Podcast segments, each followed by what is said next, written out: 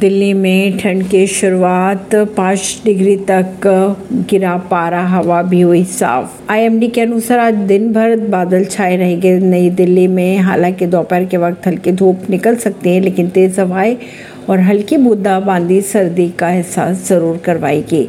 I am D के अनुसार कई प्रदेशों में बारिश होने की उम्मीदें भी जताई जा रही हैं। बारिश और तेज़ हवाओं के चलते पाँच डिग्री तक गिरा तापमान। दिल्ली में तेज़ ठंडी हवाओं की वजह से पारा गिरकर तीस दशमलव पाँच डिग्री सेल्सियस पर पहुंच गया। दिल्ली एनसीआर में जहां तेज धूप रही, तो वहीं शाम होते होते चारों तरफ बादल छा गए और तेज ठंडी हवाओं ने ठंड का एहसास कराना शुरू कर दिया। परवीन अर्शी, नई दिल्ली से।